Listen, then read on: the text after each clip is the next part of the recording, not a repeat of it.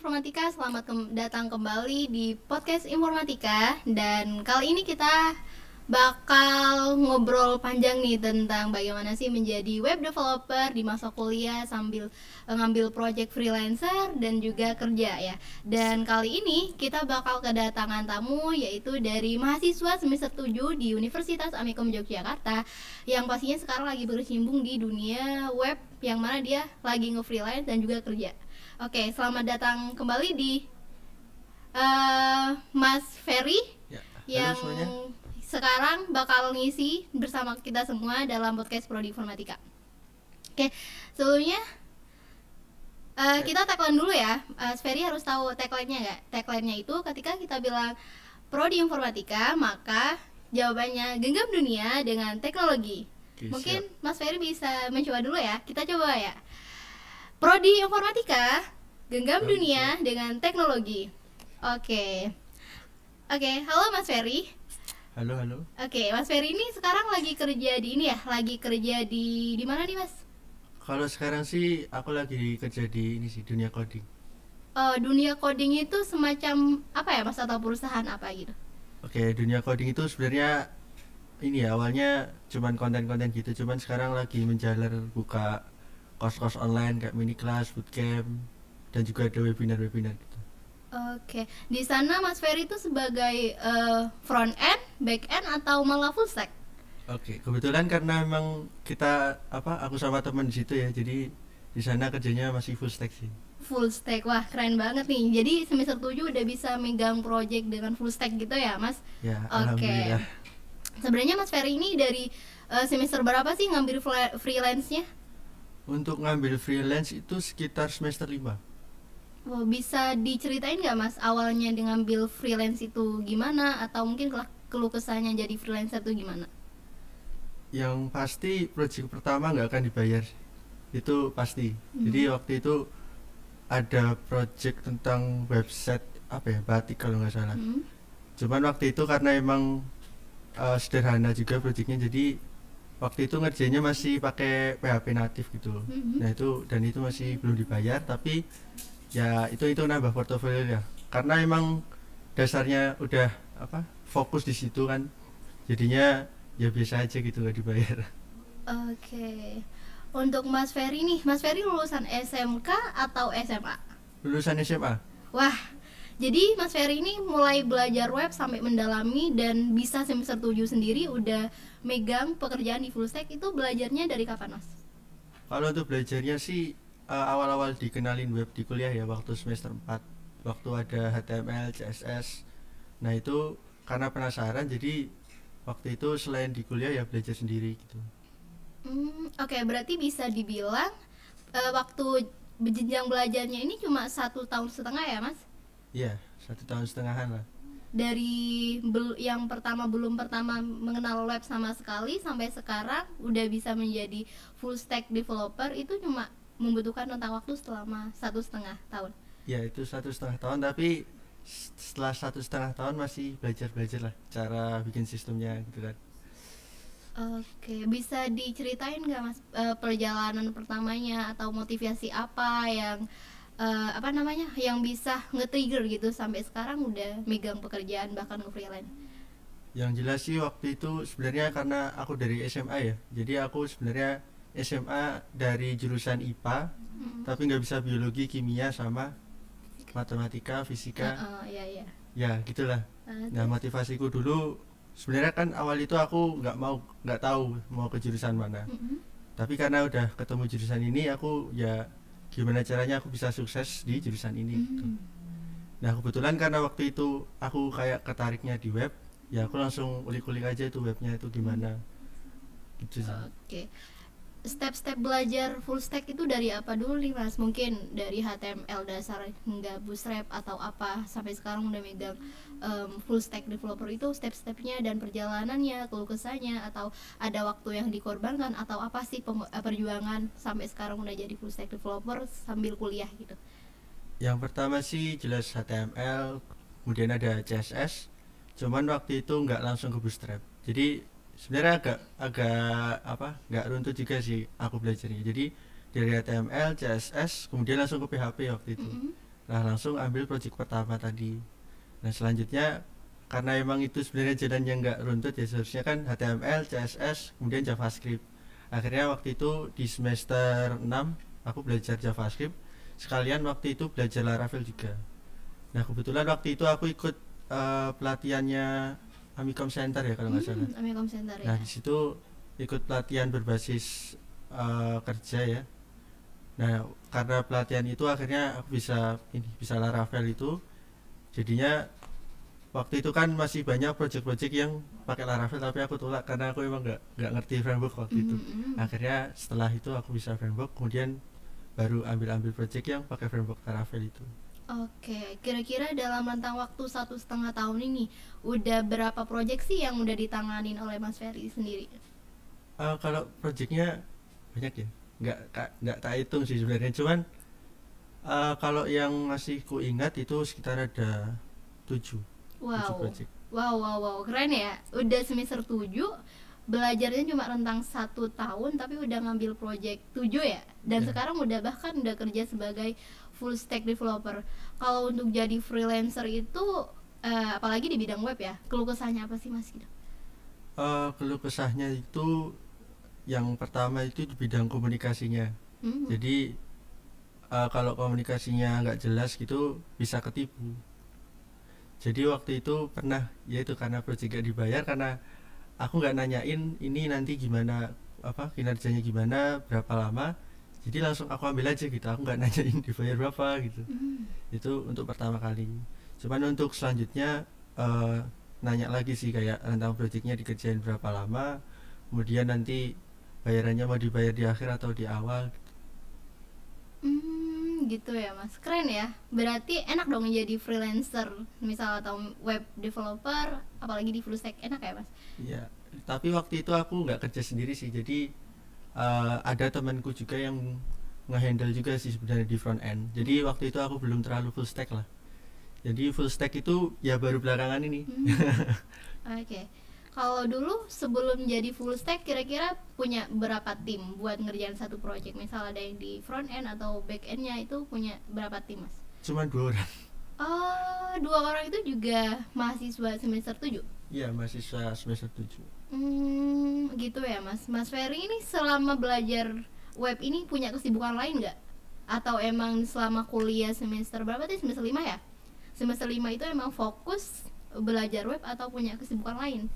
Untuk kesibukannya sih organisasi sih. Jadi waktu itu selain eh, menggeluti di web, saya juga ikut organisasi. Hmm, menarik ya mas ya. Ikut organisasi, terus nge-freelance, kerja kerja juga kan? Iya. Itu gimana tuh ngatur waktunya? Atau bisa diceritakan gitu daily activity-nya? Oke, kalau ngatur waktunya sih waktu itu sebenarnya waktu awal-awal belum bisa ngatur sih. Mhm. Cuman waktu ke depannya itu eh, dari aku sendiri biasanya sebelum di hari besok itu aku udah bikin eh, list-listnya kayak harus ngapain aja. Kemudian nanti ada ada list lagi itu namanya list buat projectnya itu kayak projectnya harus dikerjain berapa lama itu kumerahin. Kalau Mhm. ternyata emang eh, projectnya di situ. Jadi sebisa mungkin dikerjain sebelum rentang waktunya itu udah selesai karena kan kalau aplikasi kan kita nggak tahu kapan ada bug kapan ada revisi gitu Oh kan iya iya betul betul keren ya bisa memanajemen dalam waktu semester 5 ya Iya. apalagi semester 5 itu adalah semester-semester yang katanya bisa dibilang sangat mematikan iya Iya. bisa dibilang gitu Eh, eh, tapi bisa ngebagi waktu bisa nge-freelance bisa organisasi semester 5 dan fokus di web bisa gitu ya mas sebenarnya tetap harus ada yang dikorbanin sih Hmm. kalau dulu eh, di hari minggu itu aku nggak ngapa-ngapain gitu jadi bener-bener aku kosongin nggak ngapa-ngapain buat eh, ngehealing diri lah Hmm. jadi di minggu itu sebisa mungkin nggak ada kegiatan apa pun karena di hari Senin sampai Sabtunya itu bener-bener nggak ada waktu istirahat paling ya nanti kalau dulu itu aku tidur jam 11 ntar Mhm. bangun jam 5 jam 4 gitu. cuman kalau untuk sekarang karena sebenarnya kalau sekarang itu kan udah bangun tim sama teman kan di dunia coding jadinya untuk freelance-nya udah aku keep keep semua jadi udah Oh. nggak ambil lagi oh berarti untuk saat ini semester 7 ini emang fokus ngebangun itu ya?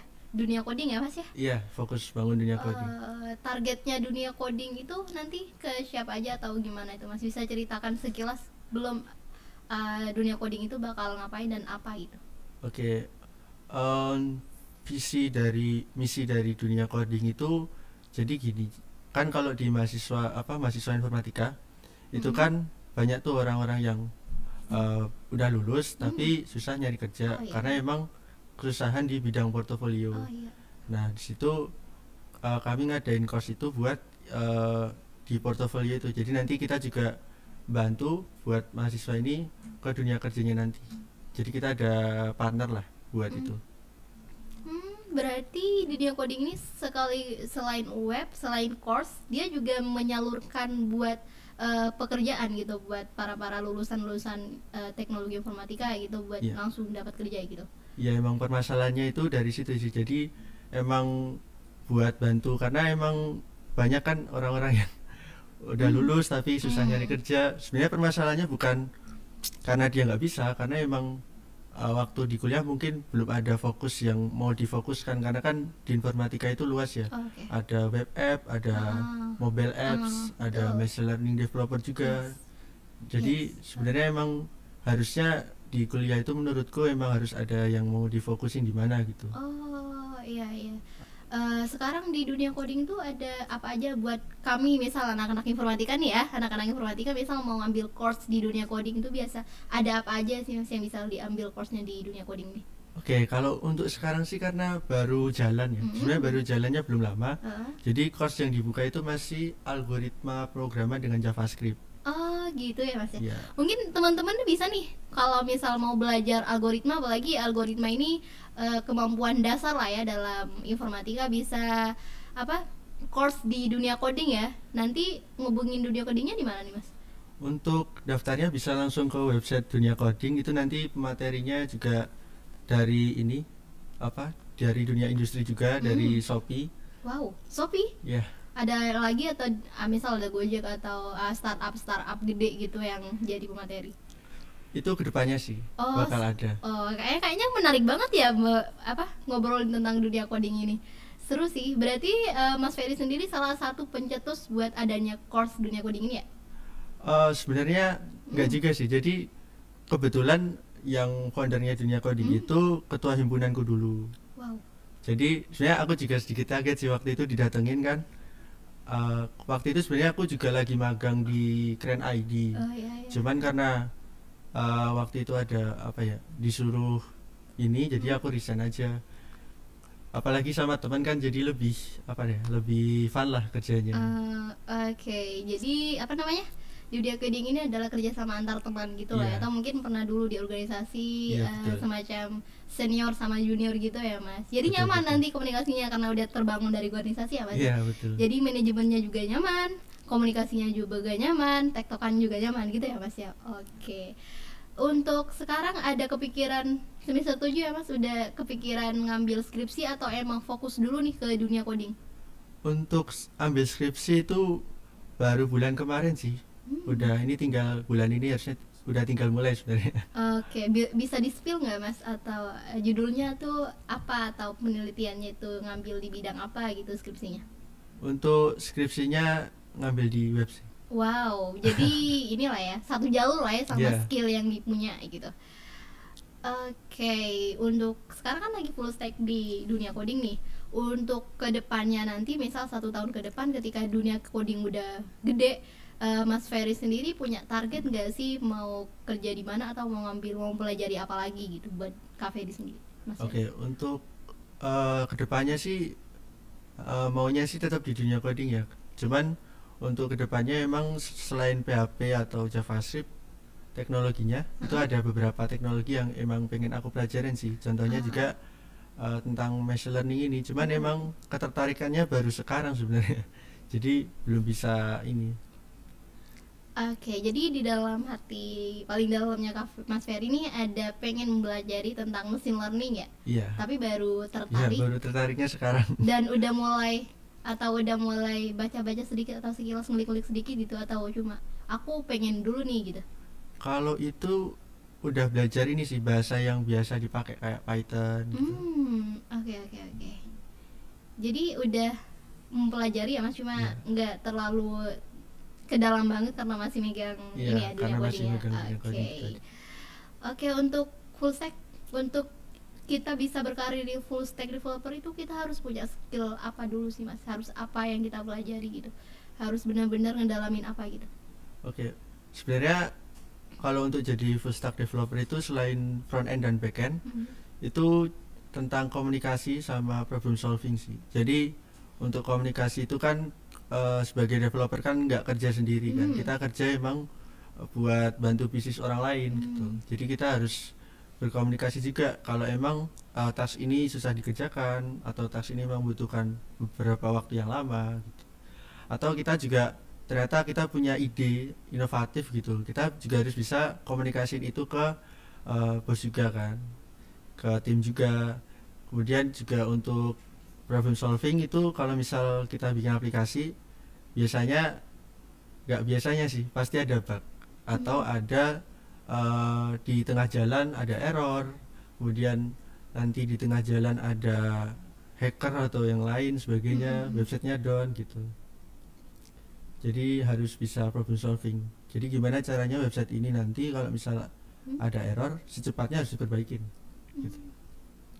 Gitu ya mas?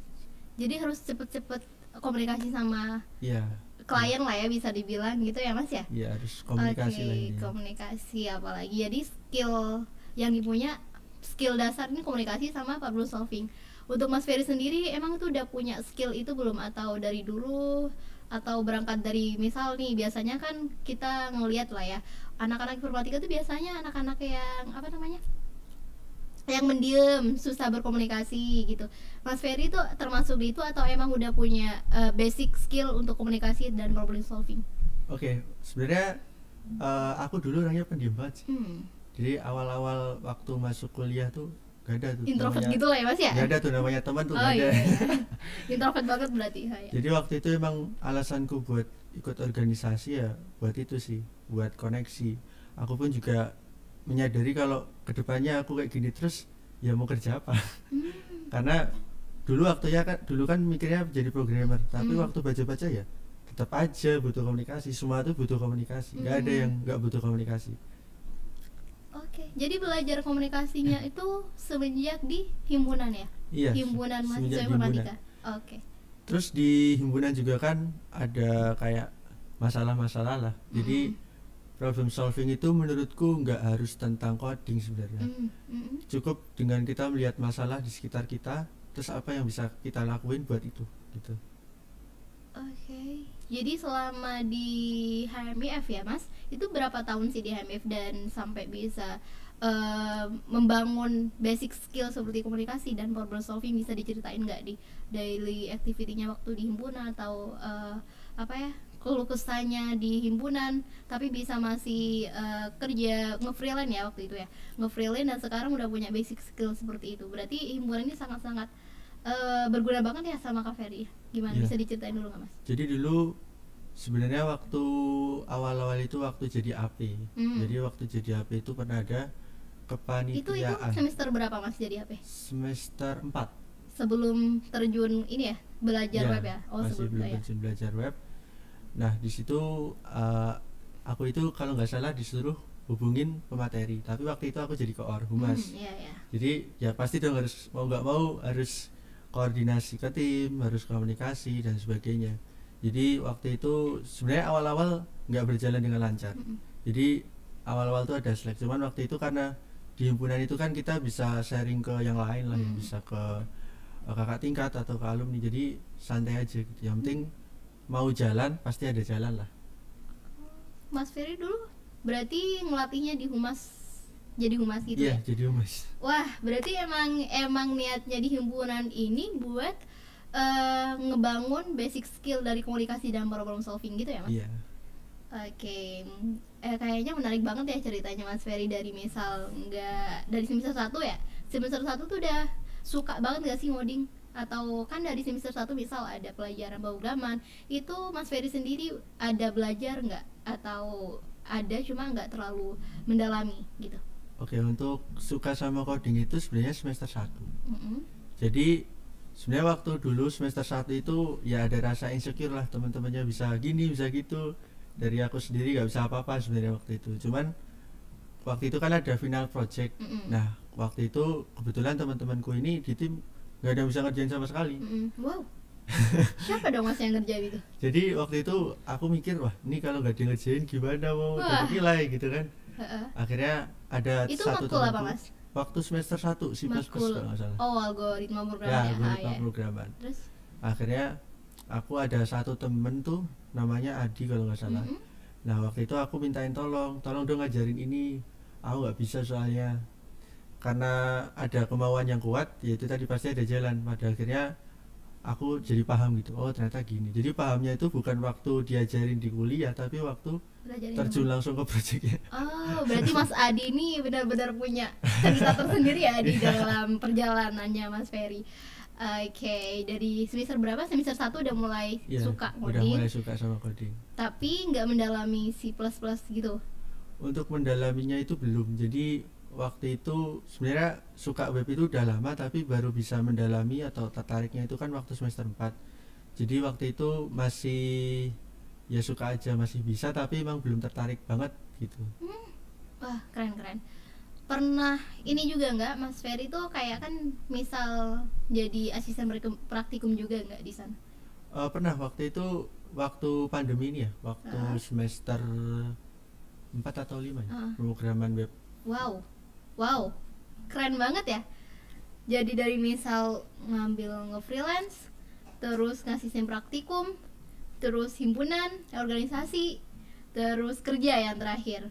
Emang perjalanan yang kayaknya kalau bisa dilihat di sekilas mata, wow keren banget nih mas ini gitu. Padahal gimana sih eh, Mas Ferry kok bisa sampai segitu gitu? Apa aja yang perlu dipersiapkan? Misal kayak aku misal nggak main sama teman atau harus di rumah terus ngegali skill gitu apa gitu terus sih mas soalnya kalau saya pribadi lihat wow keren banget nih orang udah pasti pinter banget gitu udah pernah dibilang wah mas Ferry ini pinter banget sampai dalam satu waktu misal dalam satu semester nge-freelance organisasi terus eh, ngasisten itu gimana mas Em, yang pertama sih waktu itu motivasinya karena dulu tuh sebelum kuliah kan sekolah ya Mm-mm.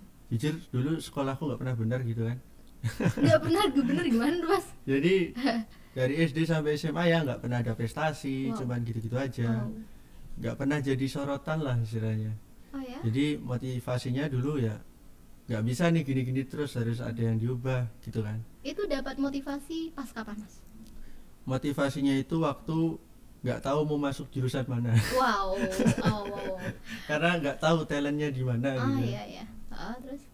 Akhirnya eh, ada komputer kan waktu itu. Jadi sebelumnya waktu itu kan pernah eh, sering-sering buka website. Mm.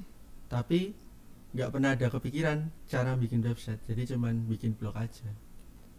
Oh jadi Akhirnya- juga punya blog juga ya mas Ferry? Ya ada blog juga. Punya blog dari kapan itu untuk blognya itu dari awal-awal kuliah.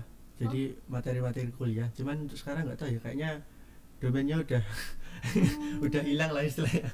Kalau dulu biasanya isi blognya itu apa mas? Atau misal kayak eh, tutorial atau cara-cara gitu blognya isinya apa dulu waktu Untuk- masih punya blog untuk blognya itu kalau misalkan ada IoT ya hmm IoT ya Nah itu pernah juga nulis di situ, kemudian ada kayak eh, basis data. hmm, Nah itu juga ya. aku tulis di situ juga. Pokoknya semua perjalanan di kuliah, cuman karena waktu itu lupa atau gimana, jadi nggak pernah dibuka. Jadi waktu itu waktu semester 3 itu udah "Loh, websitenya kok nggak ada. Jadi Hmm. dari hostingnya udah nggak bisa dibuka lagi. Oh iya jadi saya lihat juga mas Ferry ini punya branding di sosial media ya Iya. apa itu mas Eh, jadi aku punya Instagram namanya Vericorder. Sebenarnya ada Instagram satunya, cuman sengaja bikin akun baru karena aku ngerasa bosan aja gitu. Maksudnya punya ilmu kayak gini kok di dibuat sendiri kan Ah. harusnya tetap ada dibagiin lah. Apalagi kalau kita bagiin ilmu itu kan nggak ada yang namanya rugi. Hmm, Dan pasti kalau kita bagiin ilmu pun kita dituntut untuk belajar terus. Jadi makanya jadi pengajar itu sebenarnya malah salah satu hal yang terbaik menurutku karena jadi pengajar itu pasti harus belajar terus Oke, mungkin buat teman-teman informatika nih yang dengerin pos- podcast bisa aja follow IG-nya Mas Ferry atau follow IG portofolionya itu namanya Ferdiot Coder ya Mas. Iya. Di sana bahas apa Mas? Bahas apa aja biasanya? Untuk di sana itu bahas tips triks buat web developer jadi kalau di web Oh. developer itu kan eh, cara ngodingnya ada yang bisa lebih efektif atau Uh-huh. tips-tips lainnya kayak contoh tentang kode editor Mhm. dan sebagainya gitu Berarti pengenalan tentang web, misal web gitu, misal framework itu dia jelasin di sana atau eh, cara-caranya Iya. gitu ya Mas. Oke. Untuk semester 7 ini udah nggak ada kuliah sama sekali atau fokus kerja? Untuk semester 7 ini eh, fokusnya cuman bar- udah ada dua ya. Skripsi sama kuliah. Cuman itu aja. Skripsi sama kuliah? eh skripsi sama, sama, kerja ya kerja mas? oke. Maksudnya. skripsi, skripsi sama kerja ya oke. Kalau semester 6 kemarin kan itu banyak tuh ada eh, semester 5 ya misal Ya. ada AI ada data mining. Berarti di sana Mas Ferry juga menyelami atau cuma oh ditinggal nih yang lain terus fokus ke webnya? Atau semuanya dipelajari gitu Oke, sebenarnya eh, untuk itu sih dari dulu aku mikirnya yang penting kan fokus kan. Jadi ketika fokus di web untuk mata kuliah lain ya yang penting aku kerjain dan diberikan yang terbaik tapi nggak terlalu berharap banyak lah. Istilahnya ya ya udah dikerjain emang itu emang harus dikerjain kan. Jadi tetap dulu waktu ada machine learning pun juga lumayan sih dapatnya. Jadi yang penting dikerjain tapi tetap harus fokus aja gitu. Berarti tetap ngerjain atau tetap mempelajari tapi nggak seintens mempelajari Ya, di bidang mempelajari. di bidang webnya gitu. Oke. Sekarang lagi eh, bisa diceritain nggak mas kayak perjalanannya dari pertama kali masuk kampus atau kesan-kesannya di eh, Amikom gitu? Amikom ini kayak misal Amikom ini sangat eh, membuat ngebuit lah buat Mas Ferry sendiri. Eh, kesan pesannya sih yang pasti di Amikom ini nggak tahu kenapa bikin berkembang aja gitu Hmm, karena di Amikom itu mungkin karena aku bukan anak rantau ya jadi Hmm. ketemu orang-orang yang beda pandangan beda latar belakang yang di mana di situ bikin diri itu jadi termotivasi gitu wah Hmm. dia anak rantau bisa gini-gini masa aku yang tinggal di sini cuman gini-gini aja gitu kan Hmm. jadi bisa bikin berkembang juga terus buat yang pertama yang kedua sih organisasi gitu. Jadi di organisasi membantu banget lah buat ngelatih apa ya karena kan kalau di organisasi kan ya bisa dibilang banyak teman lah. Hmm. jadi kalau ada apa-apa ya bisa cerita sama temen jadi nggak nggak di minum sendiri lah istilahnya gitu. Oke, mungkin eh, ini nih Mas, Kak, coba tips-tips buat anak-anak atau mahasiswa informatika nih biar seperti bisa dibilang produktif lah ya, bisa dibilang produktif tips-tipsnya seperti apa gitu kan. Eh, seperti eh, biasa lah ya permasalahan anak informatika misal mager, malesan. Mungkin eh, Mas Ferry punya tips buat informatika biar bisa nggak mager dan produktif gitu. untuk tipsnya itu eh, yang penting harus punya tujuan dulu karena kalau kita emang nggak punya tujuan ya nggak ada motivasi yang bisa ngedorong kita. Tapi kalau kita emang udah punya tujuan maka tujuan itu yang akan memotivasi diri kita. Hmm. gitu sih. Jadi waktu dulu aku pengen rebahan gitu. Ingat tujuan? Langsung balik lagi kerja lagi gitu. Hmm. Tapi Gitu ada tuh mas. Mahasiswa yang emang dia punya tujuan tapi mungkin ya mungkin tapi nggak tahu eh, backgroundnya kenapa dia terkalahkan gitu tujuannya sama rasa malasnya itu punya Mas Ferry punya pesan nggak atau punya problem solving buat ngatasin itu? oke dia udah punya tujuan tapi masih males gitu Iya mungkin bisa dibilang kayak gitu. Oke mungkin eh, ini sih tujuan apa kan kita pasti punya mimpi punya tujuan. Kalau misal mikirnya gini aja, kalau misal kita mau ngerjain itu nggak serius, tujuan itu nggak serius, ya kita mikir lagi gimana caranya mau itu jadi nyata gitu. Percuma kita punya tujuan, mending nggak usah punya tujuan sama sekali. Wow, bisa gitu ya mas ya.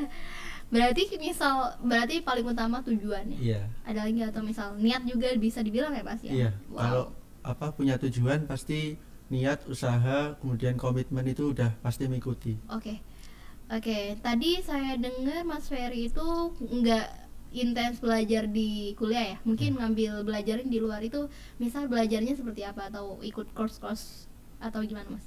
Oke, untuk itu sih aku ikut course. Jadi bisa dibilang eh, uang hasil dari freelance itu aku buat beli course lagi Eh, bisa di spill nggak sih mas eh, course-nya itu di mana gitu biar biar teman-teman juga bisa eh, pengen course di sini nih karena mas Ferry ternyata bisa belajar di course ini mungkin bisa baik bagus lah gitu course oke untuk course-nya itu build with Angga. Oh build with Angga. Ya Itu- itu, eh, tentang course online. Jadi kita beli kelas kelasnya selamanya gitu. Jadi bisa dipelajarin selamanya gitu. di spill harga juga boleh nggak sih mas di sini? Siapa tahu kan teman-teman juga persiapkan Oke. gitu berapa. Untuk harganya seingatku murah ya. Jadi nggak nyampe satu jutaan. Waktu itu aja aku beli kelas cuma 300 ribu makanya aku aja sampai bingung loh ini kok kelas harganya segini? Iya iya iya. Tiga ratus ribu tapi kayak udah banyak banget feedbacknya ke kita Iya, ya mas ya? betul. wow oke. Keren keren ya mas ya perjalanannya dari misal awal-awal nggak pernah kenal coding. Bisa saya emang nggak pernah kenal coding pastinya ya mas ya? Iya. Tapi udah mulai tertarik gara-gara? Ga- gara-gara dipaksa. Oh dipaksa? Ya, ya karena kan waktu awal-awal belajar C++ itu kan dipaksa kan Hmm. jadi mau nggak mau aku harus belajar jadi karena aku diajarin temanku terus aku bisa bikin final project ini jadi Mm-mm. benar-benar nyata nah waktu itu langsung baru senang gitu Oke, tapi bisa dibilang awalnya Mas Ferry ini nggak masuk ke informatika karena nggak tahu ya, nggak tahu mau ngambil apa dan nggak Iya. tahu eh, skill yang dipunya itu apa. Tapi dulunya sebelum mengambil informatika punya pikiran apa sih kok bisa ngambil informatika? Padahal nggak tahu nih informatika itu apa? Pastinya nggak tahu ya mas ya? Iya. dan nggak punya skill nggak bisa matematika nggak bisa nggak bisa fisika biologi dan lain-lain kok bisa kepikiran aku pengen ngambil informatika gitu. Oke sebenarnya sebelum informatika tuh ada jurusan satu lagi hmm. yaitu jurusan pelayaran. Pelayaran. Jadi waktu itu mikirnya um, yaudahlah terjun dulu Hmm. karena waktu itu ada tetangga bilang kalau di informatika itu ya nggak diajarin langsung tapi diajarin dari awal gitu kan Hmm. jadi mikirnya mungkin aku mikirnya kalau bisa fokus di sini ya udah fokus di sini aja jadi dulu karena waktu itu mau ngambil pelayaran tapi nggak boleh Hmm, oke oke karena kalau ngambil pelayaran nanti kan ya orang tua mikirnya aneh-aneh lah istilahnya gitu Oh, akhirnya iya. yaudahlah masuk informatika Eh, tapi selama perjalanan kuliah nih, Mas Ferry pernah ngerasa gagal banget nggak atau misal salah jurusan lah ya, seperti eh, mahasiswa-mahasiswa pada umumnya yang sering ngerasa salah jurusan ketika mungkin nggak bisa nyelesain proyek tugasnya gitu. Pernah nggak ngerasa seperti itu, Mas Ferry? oke kurasa setiap mahasiswa pasti merasa salah jurusan sih. Oh iya iya iya, pasti ya. Berarti itu hal yang general lah ya Iya, buat kalangan mahasiswa. Jadi eh, walaupun aku suka coding, tapi di semester 3 itu ada mata kuliah yang nggak bisa aku kerjain. Hmm. Jadi mata kuliah desain multimedia. Wow. Itu iya, aku. Dan- Nah waktu itu aku ngerasa, waduh ada kayak gini ya. Tapi kok susah banget ya. Jadi bisa dibilang aku lemah di situ waktu itu. Hmm. Jadinya waktu semester 4 aku ngambil jurusannya programan. Oke. Eh, kembali lagi ke dunia coding ya Mas ya. Mungkin suatu waktu kita bisa nih ngundang eh, CEO-nya dunia coding buat datang ke sini. Apakah mungkin bisa gitu Mas? bisa bisa. Kebetulan kan karena dia juga alumni himpunan kan otomatis juga lulusan ini Oh, kan. Wikom ya? Oh, iya, lulusan iya. Kan. Ta- mungkin ya, bisa Iya, ya Mas? bisa, bisa. Oke, mungkin salah bisa juga buat ngenalin juga kan ke mahasiswa informatika kalau eh, ada alumni Iya, bahkan alumni yang dua tahun ya Mas ya? Iya kalau dua salah. tahun bisa udah ngediriin course online dengan web dan sekarang udah berapa peserta mas yang udah ikut itu Untuk pesertanya aku kurang tahu ya karena aku cuman bikin webnya aja gitu.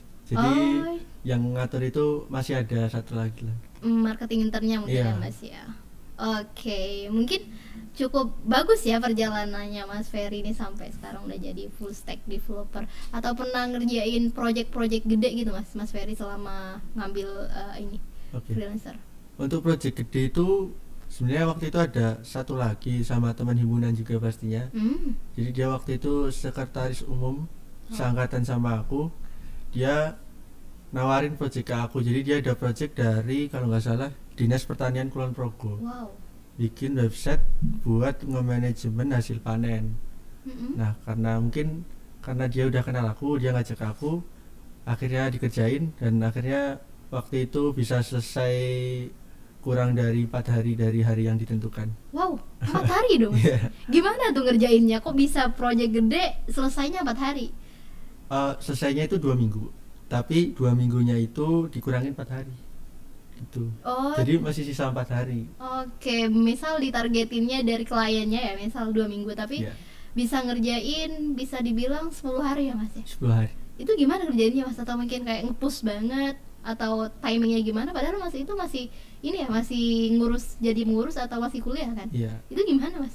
itu nggak tahu ya aku sama temanku pun juga bingung bisa selesai cepat mungkin karena kita Wow, chemistry-nya udah ada Mas. gitu jadi ngerjainnya ya fun-fun aja gitu jadi waktu itu temanku itu ngerjainnya kebetulan setiap malam kalau aku ngerjainnya setiap siang pembagiannya itu berdua doang, berdua, Iya, berdua aja. aja. Dan 10 Itu hari. 10 hari Wow. Ini bisa ditiru ya buat teman-teman informatika tapi untuk eh, sampai ke hal itu sampai ke seperti Mas Ferry yang udah ngambil proyek gede sampai 10 hari bisa itu juga butuh pengorbanan ya. Misal kurangin waktu bermain, misal belajar lebih dari teman-temannya, mungkin bisa juga nih sampai nguras waktu tidur ya, teman-teman. Oke. Mungkin ada pesan buat teman-teman informatika ini, Mas? untuk pesannya sih kalau punya tujuan ya dikejar baik-baik lah. Kalau belum punya tujuan ya dicari tujuannya mau ngapain. Karena tanpa tujuan ya hidup tuh ya gitu, -gitu aja. Maksudnya hidup yang ngalir-ngalir aja gitu. Nggak ada hal yang lain lagi gitu lah. Oke, mungkin terima kasih ya buat Mas Ferry yang Ya. udah datang ke podcast Prodi Informatika ini.